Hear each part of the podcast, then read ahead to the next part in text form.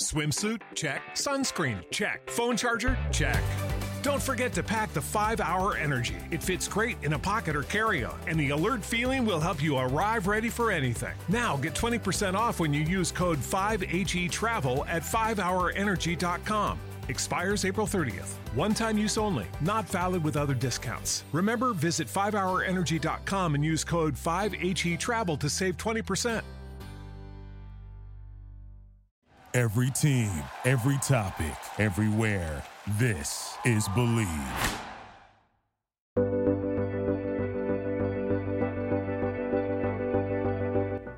Hey everyone, and welcome back into the Moment of Cluth podcast. With so much rapidly changing due to the coronavirus pandemic, I thought an interesting episode would be about the future of the broadcast industry. This week's guest is a friend of mine, and he was actually almost my agent at one point. He's saved in my phone as Gary Favorite Almost Agent Brown. He's a broadcast media veteran. He started out as a producer, became the youngest news director in the country at the age of 25, and now he's the SVP of content for Meredith Corporation, which has local stations in several markets across the country. In this episode, we talk about his career journey, how to stand out if you're trying to jump markets right now, and how to get your foot in the door during these uncertain times. First of all, thank you so much for joining me. I know you're a very busy man holding down at least 10 jobs. Um, so, one of the yeah. Reasons- you're, but you're welcome. Happy to be here. Thank you. Um, so, one of the reasons I wanted to have you on here is because this industry is nonstop evolving, especially with coronavirus. So we've seen a couple of companies furlough people and um, make mm. pay pay cuts, and it's just a really hard time, dare I say, scary time in the industry. So I wanted to get your take on it. Um, well, first of all, I wanted to talk about your progression in the industry because you started out as a producer, then you went to EP, then news director, then talent agent or VP of news, then talent agent. Yeah. almost became my agent. I almost did. The one who got away. you're still in my phone as Gary favorite almost agent Brown. Um, and now you're the SVP of content at Meredith Corporation. So, how did you get into the industry in the first place and why? True story.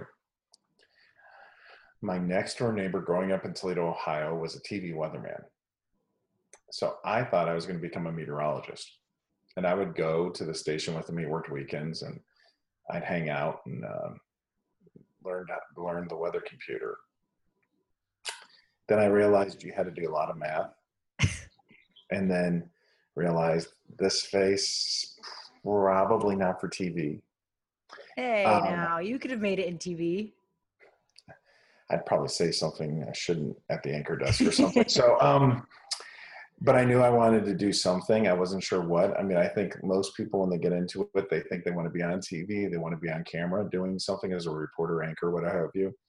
Um, so uh, I did my first internship when I was 16 in high school. And by the time I was done, I knew how to edit three quarter inch videotape. Many of you would be like, what's that? But um, there were no fancy uh, computer editing it was deck to deck back then. So was there like Instagram back then? Just kidding. ah, thank God there wasn't. But um, and um, that's what I did. I, I did that. Learned. I learned how to shoot. I learned how to edit. Learned how to write. All through internships before I even went to college.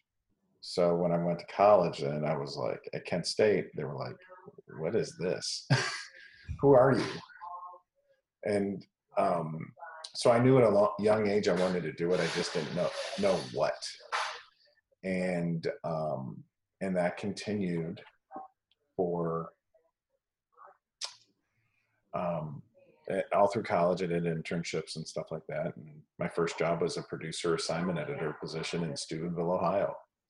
Find that on the map and then I bounced around, you know, like everyone back then. You you started in small markets and then worked your way up, and whereas now a lot of those markets you don't even have to necessarily go to if you're good, um, or maybe I just wasn't good. I don't know, but um, anyway, uh, that's what I did, and um, never really had designs to do much. Then I wanted to be a news director, and I did it. I was 25 when I got my first news director job. Young probably the youngest in the country at the time, maybe. Wow. Um, and had a great career doing that. A lot of fun. Built a Fox station from scratch. Um, uh, things like that. And then, um, but the key is, like, there was an owner I worked for who I always kept in touch with, and I worked for him multiple times. And that connection is how I got my first corporate position because I reached out to him. He reached out to me when he was buying a station group and said, Hey, do you want to be a general manager or do you want to be uh, corporate and be my VP of news? And at the time, I was news director in San Diego. So I was like, um, okay, let's talk. And uh, did that for five years till we sold. And then I said, I've done everything I've wanted to do. By the time I was done, I spent like six months as an acting general manager in Fresno. You know, I was like, if this is it, I'm good. And I was intrigued by being an agent. And I, I always like those chance taking those chances and trying That's funny to me that you were intrigued by being an agent because I feel like as a news director for what almost over a decade, 11 years? Yeah. That you would Uh, get irritated with yeah. agents. I did. So I said I wasn't going to be that person. um, sometimes it's inevitable that you have to be that person um, if you're representing your client, but um, but that was how how I um, what I did, and then um, gosh, after that, um, so I went moved to California, where I live today, um, and did that but it was funny because someone else I met along my way, when I was uh, the news director for the Fox station in Toledo, we were launching it. At the time, the the newscast that newscast was being produced by the CBS station, and one of the people in that newsroom was a special projects producer by the name of Patrick McCreery. Well, he now runs the Meredith Local Media Group, which is the group I work for, and is my boss. Wow. So I knew him 20 years ago, and we stayed in touch. And um, when he he called me and said, "Hey, I want to talk to you about this job. What do you think?" Because my usual line when I was an agent was, "I'm retired. Uh, I'm not going back into TV." But the opportunity to work for this company again, which I worked for in Hartford as a news director, and to work for him, I couldn't pass it up. So that's how I ended up back. I think Long that story. speaks volumes about this industry in general because it's all about who you know and connecting with people and not burning bridges. I found that in my own career. Somebody I might have met years ago could lead a, to an open door for me down the line. So, what's your biggest piece of advice for somebody who wants to follow either your path um, in management or a path like mine who might be new to this industry? Well, first off, the networking is huge. Um, I'm trying to remember how we ended up meeting back when I was trying to when we were talking when I was an agent. I'll tell you. I sat next to Kenny Lopez. He was my work husband in New Mhm. Orleans when I worked there at the ABC affiliate, and I was looking for an agent. And I remember him telling me that there was this really well dressed agent on social media who represented a lot of people who he knew who who had jumped markets. I was trying to get back home to Chicago. And I think I followed you or I emailed you. He somehow had your contact information. And then I took your phone call while I was I was in MMJ there and I took your phone call. I was sitting in my car in the middle of New Orleans summer. It was like 105 degrees outside. And I remember taking your phone call on my lunch break, being like, Hi Megan, I'm looking for an agent. And you said, It must be really hard to stay attractive on camera in New Orleans in that heat. I probably used some more descriptive words than that, but I can only imagine. no, I do remember that now that you mention it. I remember talking to you when you were in the car between uh, shoots or whatever in your Yep. story doing your story. Yeah. And you were right. Um, It was hard to um, stay not sweaty for the camera.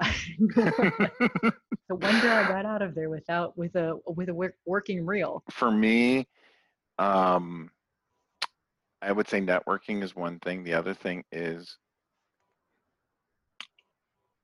nothing drives people crazy when people come across as entitled and they have it, they've done it for a day, Mhm. right? Um, and this isn't a back in my day. I had to go here and there, and I did. I mean, I Steubenville, Ohio to Altoona, Pennsylvania to Wilkes-Barre, Scranton to Pittsburgh. I mean, no one does that track anymore. Yeah. they don't have to. But the point is, learn, ask questions, but put in the work. I mean, if y- eh, you know, someone said to me once, they said it's really like a lifestyle. You get into this because you're usually passionate about history, telling the truth, holding people accountable, those type of things. And uh, this time of where our country is, what we do is so important.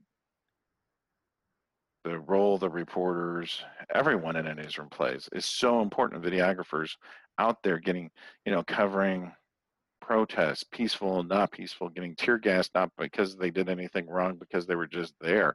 Um, you know, working from home, covering the coronavirus, you know, all those different things, trying to give people a important information, but also putting a human face on it all. Mhm. That's hard. And you have to really want to do that. It's not about, you know, how many seconds am I on camera reading an intro to a script or something like that. It's about putting the work in, it's about doing the journalism. And, you know, if you go in thinking you're going to be a star, you're going to get rich. Maybe you will, but odds are you're probably going to be, um, you know, not doing that. And you have to love what you do, right? Mhm. It's a grind. It is a grind and it's tough. There is no doubt about it. It is tough. And um, I'm amazed every day at the work all the journalists are doing right now. Having to pivot from one to the other, um, it's hard. one of the most defining things in this career is that you start off making pennies and you start off doing five jobs at once. You're shooting for yourself, you're editing for yourself, you're producing for yourself essentially, and then in some cases you're doing your own live shots. Um, so, I mean, for anybody starting out, you said it best. You have to really love it. Um, what's your advice for people who are looking for their next job during this pandemic? Because I know tons of people's contracts have come up. What do you say to somebody who's trying to stand out right now among a crowd of people who just lost their jobs? Well, you can stand out because, you know, it's part what they see, what they hear, what you say, right? All those things. And if you're good, you're going to shine through. And yes, there's going to be a lot of people who might be looking, but there's also probably a lot of people who aren't, who are just going to kind of, you know what? I may have had aspirations to leave, but I'm going to stay because it's too crazy right now. Um, the competition is going to be greater than ever. Uh, there's no doubt about that. But I always say that when you're, if you're good at what you do and you care and you have that passion for it, that shines through when you meet someone. That shines through when you interview, and um, that will hopefully shine through in your work and will shine through to whoever's on the other end looking at your reel saying, "I need to hire that person."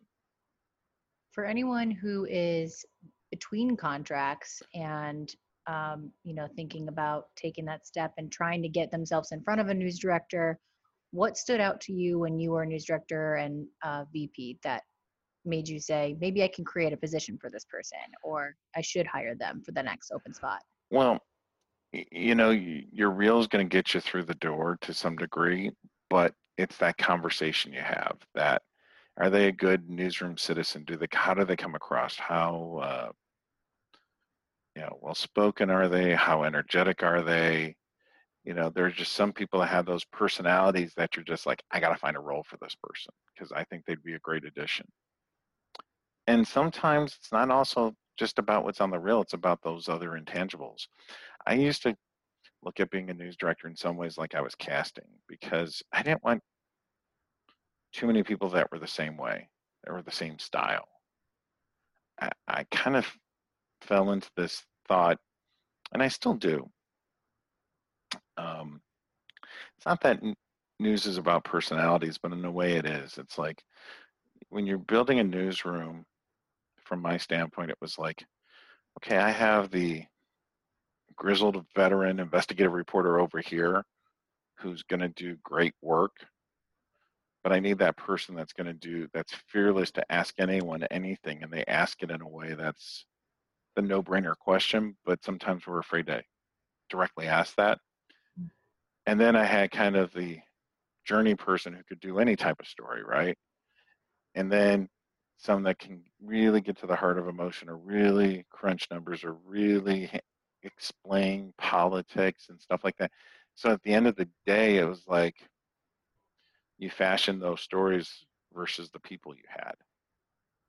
And you didn't, you know, so everyone didn't look the same, everyone didn't sound the same, and everyone's abilities were good but different. So that's how I looked at it. So my advice is also if if it doesn't work at first, you'll find the right spot because sometimes it's literally I have someone that looks and sounds like this person. I want someone who's different.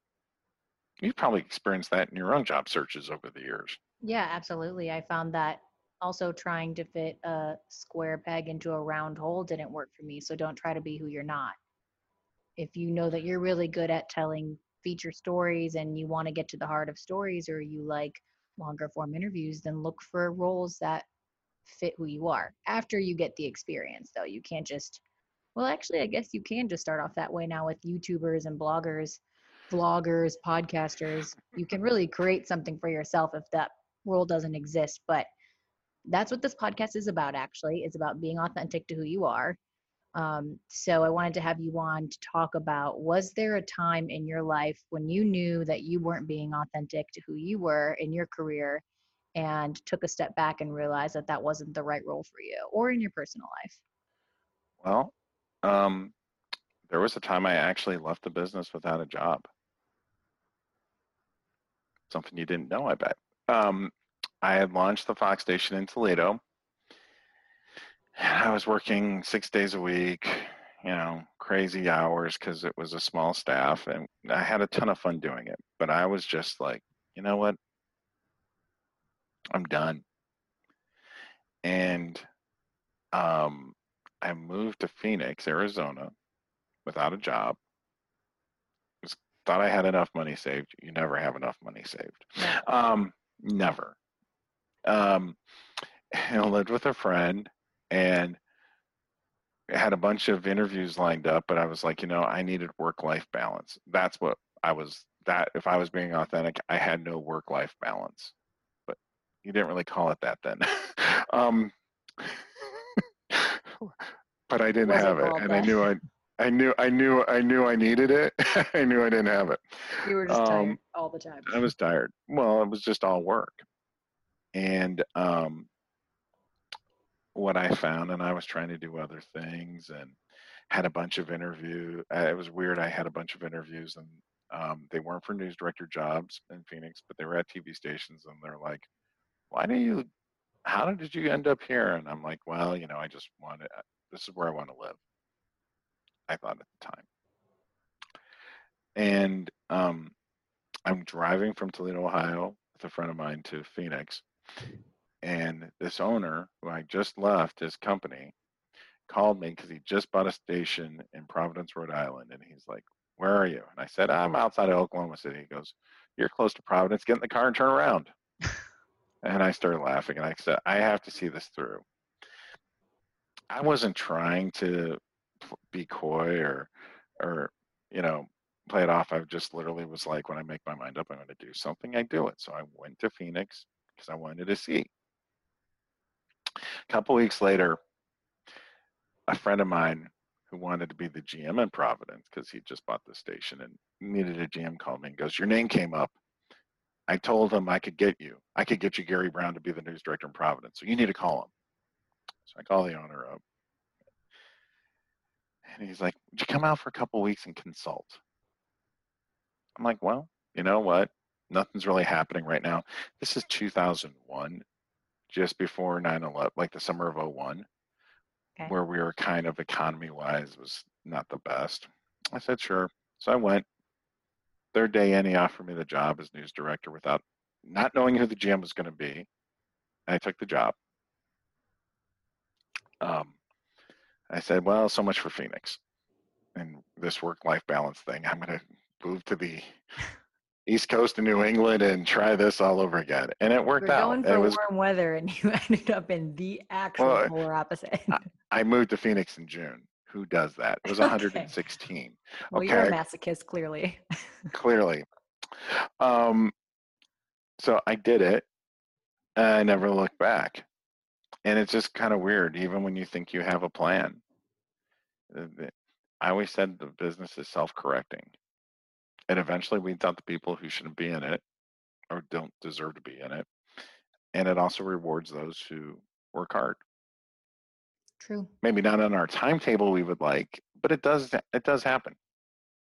Yeah, if you fight for something long enough, I believe that it will be yours. Um, where do you see this industry going in five years? There's so much changing. You know, I think about this with how radio killed the television or TV killed the radio star, and now podcasts are back, and there's like a whole platform for television stars on podcasts. And I'm just in awe of how this industry has changed, even in the seven years that I've been in it. Well, it's interesting. I believe um, it's look, it's going to be around because times like this is where you see the value. It's going to be different. The requirements, the expectations are probably going to be different. Um, the competition's going to be different. It is already different. Um, but if you're good, there's still going to be jobs. There might not be as many. I'm not saying that that's, I mean, that's just, I think, the reality is what we see out there, right? Um, but there's still tor- stories to be told. Yeah. And, uh, you know, you may not have a videographer with you to tell those stories. You may be an MMJ, whether you want to be or not. um, you might be filing first to digital before you go on TV. You may be expected to do a podcast after your live shot on your story. Who knows? Mhm. Um, I, eh, I I use this analogy. TV dictated technology for a long time. Like we wanted to go live, we got we figured out how to do microwave trucks. We wanted to go live further, we figured out satellite trucks. We wanted to go live from the air from a helicopter, we figured out how to do that, right? Then at one at some point, the technology and the folks behind the technology like started in, trying to anticipate our needs and they took it and went past us. And so now we have to keep up with technology versus technology keeping up with us and our needs. And that's what I think has happened. Do you think that technology will eliminate jobs in this industry? Well, I think you've seen that already over the course of the last 10 years in some ways. And some of it's, I mean, I'm not saying it's to be expected, but it kind of is because, um, and in any industry, look, the auto industry used Yeah. to be much more hands on with people building cars. Now it's a lot of people controlling robots that build the cars or equipment that builds them, right? it's changed. Every industry's changed. And, you know, I think sometimes we forget because ours is such a personal in- industry and that mm-hmm. the people matter. It's not like you're putting something in a box every day and shipping it down an assembly line. You're doing something, you interact with people, you're collecting data and determining what's fact, what isn't, and what's relevant, what's not. So it's different. And so, yeah, there's only so far machines and technology can go, though, right? Right. I mean, I don't. Maybe there'll be a day, but I don't see how the the anchor, the reporter, are replaced by technology. Yeah, we saw in coronavirus also that numbers in local news went way up in terms of ratings because people wanted to see those stories that were They- in their local markets. They did, and we learned a lot. I mean, who would it? You could have. Could you have ever told me as an old school producer that I could produce a newscast from home Never. and sit at my desk and see the multi-viewer from the control room on my screen and talk to the intercom on my iPh- on my iPhone? No, never would have. But we've done it. So I think that's going to be interesting how we apply what we've learned now to long-term when we're back in our buildings. You know how does that work? And everyone's i think kind of i want to say wrestling with it but examining that and see okay what does this look like long term what can you do that you never thought you could? And that is where technology no doubt has helped because i mean i remember the newsroom with type, typewriters and an ap it's called the ap news desk. It was one pc that was your wire computer. And it wasn't e- and it was on the other side of the room and you had to go there and and check it out. And then i remember the old school wire machines that were constantly going. And it was my job as an intern to sort the wire copy from state national and regional. And put it on a peg on the board. Yeah. Good times um so yeah i mean that's that that has that has changed it but i think there's so many possibilities now I think we've learned so much and continue to learn what we can do that we never thought possible. I mean, look what we're doing right now. We're doing a Zoom call. You're Mhm. recording it for a podcast with your Mhm. very fancy microphone. Thank you. Um, and this will live on. And, you know, would we have thought about this two years ago? No, I didn't even think I didn't even start zooming with my podcast. I was kind of old fashioned with my podcast before Corona. I would Mhm. actually sit down and wait till I could be in person with my interview. Then I learned how to Zoom because of the pandemic. And now I can't see myself doing it any other way. This is great. I think you have to be adaptable. I'm curious to see because now all of these reporters have shown that they can, reporters and anchors have mm-hmm. shown that they can go home, they can anchor an entire four hour newscast from their living room with a propped up teleprompter and a ring light at two o'clock in the morning in their house. And I'm curious if the stations that were on the verge of having MMJs are now going, it's going to accelerate the rate that there are MMJs in larger markets because every single talent has shown that they can work from home by themselves and they don't need the resources they used to need. There's probably going to be some truth to that. Um, I also say, though, and I've told my news directors that the day you can have everyone back in the studio, well, it's a big day for us. It's a big day for the viewer because that really signals something. They're looking to us as be the barometer of, is it okay? Mm-hmm. Are we getting back to some sort of normalcy? Right? Right. Um, so I think you might see some of that with more MMJs. I think the other interesting thing is, are you going to see people with the old school camera setups? Mm-hmm. Because we're using our iPhones, and some stations, you know, we we have an app. They open up, and the boom, they're record, they're live, right, Mm-hmm. on their phone. That's a good point. Yeah, you know, I think I think you'll see more interviews done this way over Zoom and WebEx and FaceTime and Skype. Yeah, it's acceptable now. So pro- that's probably the biggest change. Well, we never would have done this before, and if we did, it would have been an old school phoner with a graphic playing, and Yeah, exactly. and maybe their photo with some font, and maybe if you're lucky, you might take out a quote and like and put the quote up on the screen while they're And talking. a little bit of like audio bars as an edit. yeah, yeah. I know it's wild. I'm actually excited to see the future of television. I think that this pandemic pushed everybody to get a little more creative. I know it did for me, but in Chicago, watching local news, seeing reporters cover floods from their living rooms and have to get a little bit more creative with their storytelling because they're not actually out there, it's interesting. Um, if you could go back in time and tell young Gary Brown one thing that you've taken away now at this point in your career, what would that be? Rent, don't buy. Um, no. Um,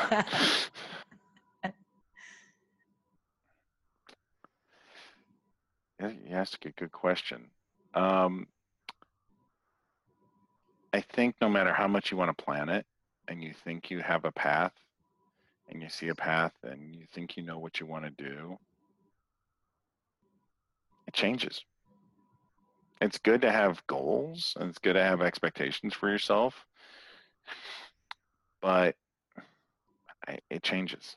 And um, being flexible and and things and and you know i mean you you you then have trade-offs to make at some point life versus work work versus life what's what's in you know what's important and um all that but it's it get paid to do this it get paid to tell it be on the front lines of history Mhm. there's something really cool about that Definitely. and as crazy as it is For anybody who's just graduated college, trying to break into the industry right now, and they're thinking, oh, Lord, how am I going to break into this industry now with all the things that are going down? What do you say to them? Because you said, yes, you got to put in the work, but you got to get someone to give you the work to put in the work. I, Yes. it's- um, don't let the first no scare you or stop you. For those who are just starting out and trying to find a job, this is the time. This is that the business kind of filters out people. This is the first part of that. Those who went to school for it thought, oh, I'm going to be a reporter. I'm going to go to market here, X, right out of school. Mhm. And they're getting a dose of humble pie that not happening, right? And it's because the business filters people out. I can't tell you how many folks like I went to school with who were good and could get into it, go into it, dropped out because it took a couple of months and they didn't find a job. It happens. yeah. That's where And I so- create your own job. Well, there's look, social media is huge. If you um I found this as an agent that social media and some how many followers someone had made a difference sometimes in the hiring process. If someone had a big following, stations wanted that. Um, and that literally made if if you were equal with someone else on every other part, performance wise, smarts, ability to write, all those things, and they had no social media presence and you had one, the one with the social media presence won. It's the world we live in now. Um, if you're negotiating contracts right now, should you expect to be making less than a position typically paid before? Should you go in asking the same amount? Well, I, a wise person once told me, he or she who brings up money first loses. It's a negotiation. Now, you know, typically you may throw out your number you want to be at and someone else's and that number is not going to be where they are and then it's like where do you meet in the middle?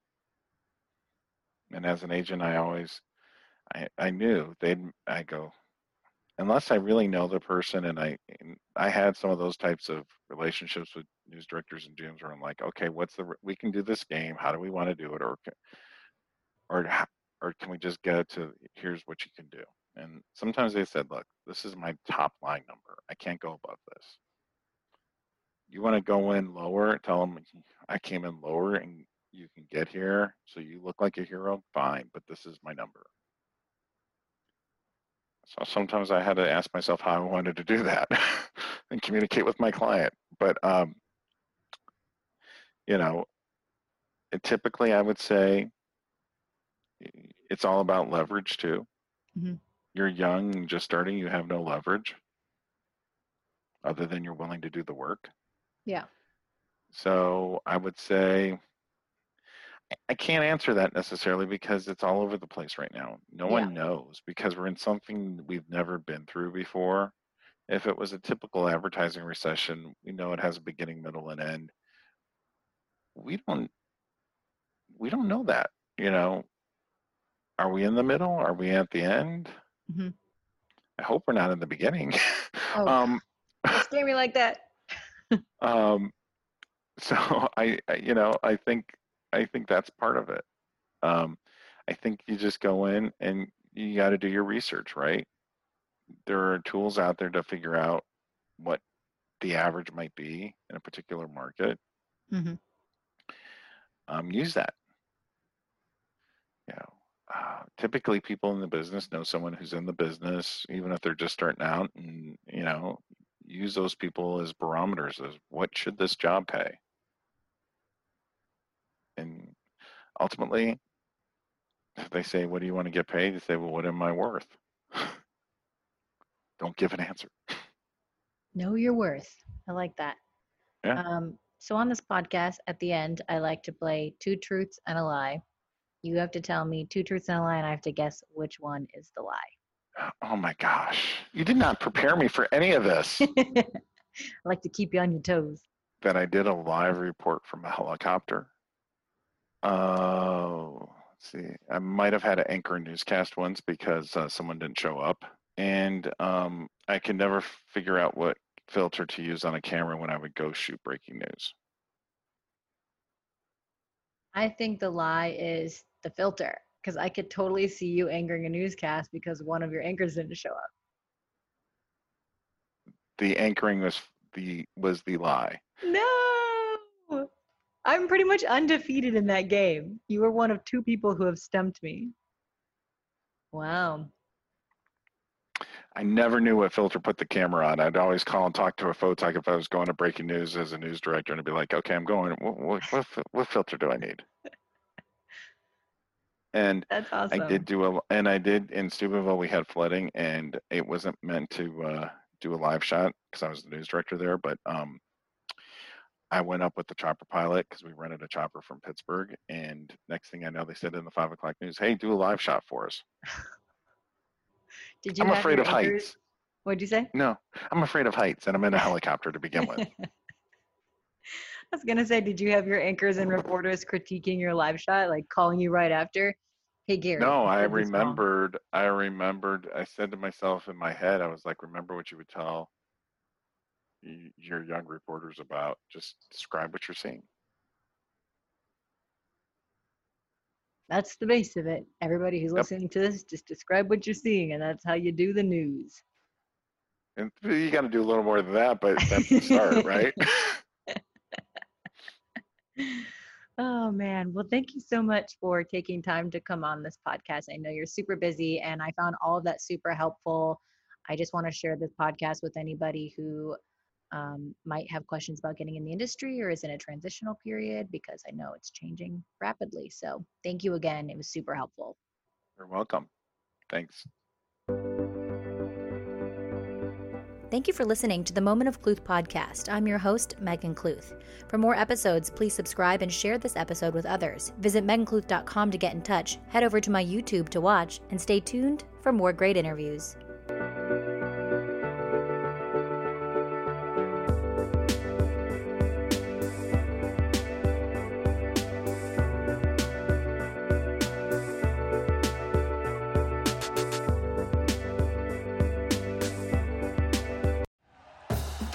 You for listening to Bleav. You can show support to your host by subscribing to the show and giving us a five star rating on your preferred platform.